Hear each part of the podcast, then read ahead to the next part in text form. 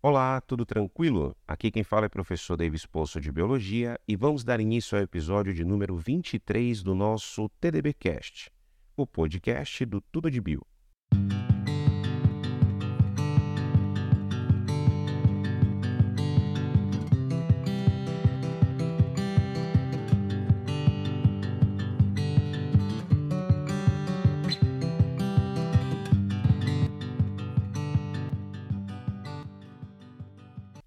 Hoje conversaremos um pouco sobre o tema hemograma. Vamos conhecer melhor este exame?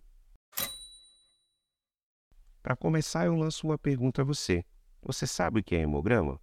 Bem, o hemograma completo é o exame de sangue que avalia as células que compõem o sangue, como os leucócitos, conhecidos também como glóbulos brancos, as hemácias, também chamadas de glóbulos vermelhos ou eritrócitos, e as plaquetas, conhecidos também como trombócitos. A parte do hemograma que corresponde à análise das hemácias recebe o nome de eritograma, que além de indicar a quantidade de células sanguíneas, informa sobre a qualidade das hemácias, indicando se estão do tamanho adequado ou com quantidades recomendadas de hemoglobina no seu interior, o que ajuda a esclarecer casos de anemia, por exemplo. Para sua coleta não é necessária a realização de jejum, entretanto, recomenda-se não realizar atividade física por 24 horas antes do exame e ficar 48 horas sem tomar nenhum tipo de bebida alcoólica, pois pode alterar o resultado. Professor, para que serve o hemograma? Bem, o hemograma serve para auxiliar o diagnóstico e acompanhar a evolução de doenças que provocam alterações no sangue, como, por exemplo, anemias, distúrbios da medula óssea, infecções bacterianas, fúngicas ou virais, inflamações, câncer, especialmente leucemias ou linfomas, alterações nas plaquetas, como seu aumento, plaquetose ou diminuição, plaquetopenia, acompanhamento de situações que possam comprometer o funcionamento da medula óssea, como durante a quimioterapia, por exemplo. Além disso, o hemograma é útil para acompanhar doenças crônicas, que podem causar anemia, insuficiência renal, artrite reumatoide insuficiência cardíaca ou até doenças pulmonares, por exemplo.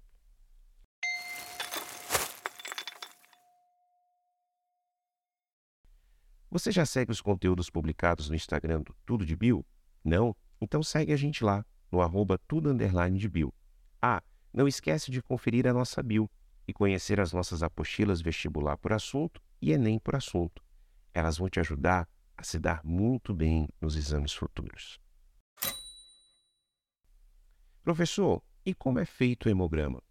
O hemograma é realizado de forma automatizada por meio de equipamento de citometria de fluxo, que tem como função contar, avaliar e classificar as células sanguíneas de acordo com vários critérios estabelecidos.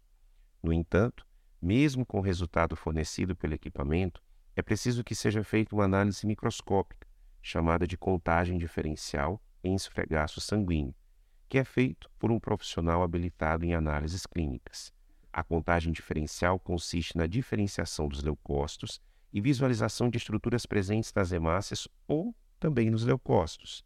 Além disso, a contagem por meio do microscópio permite identificar células imaturas e assim pode auxiliar no diagnóstico de leucemia, por exemplo.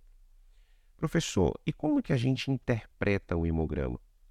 Para interpretar o hemograma, o médico deve observar seus resultados e verificar se os valores estão normais, altos ou baixos, além de correlacioná-los com possíveis sintomas apresentados pela pessoa e o resultado de outros exames que possam ter sido solicitados. Algumas situações podem ser observadas no hemograma. Olha só.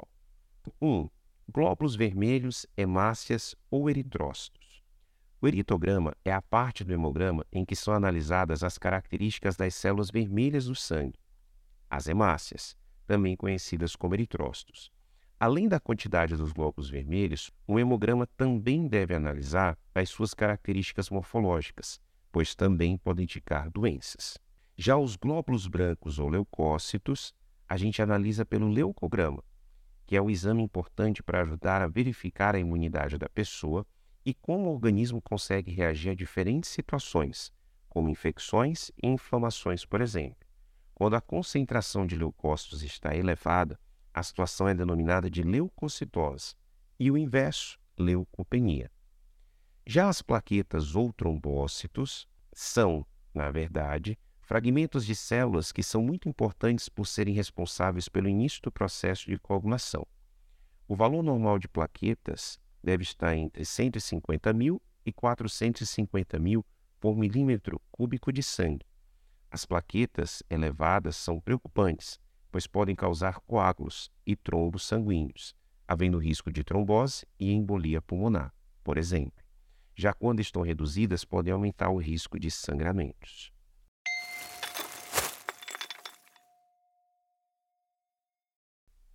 E aí, curtiu o tema do nosso episódio? Espero que sim. Esse episódio foi roteirizado por mim, professor Davis Poço.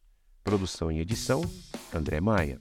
Fonte das informações, www.tuasaude.com.br.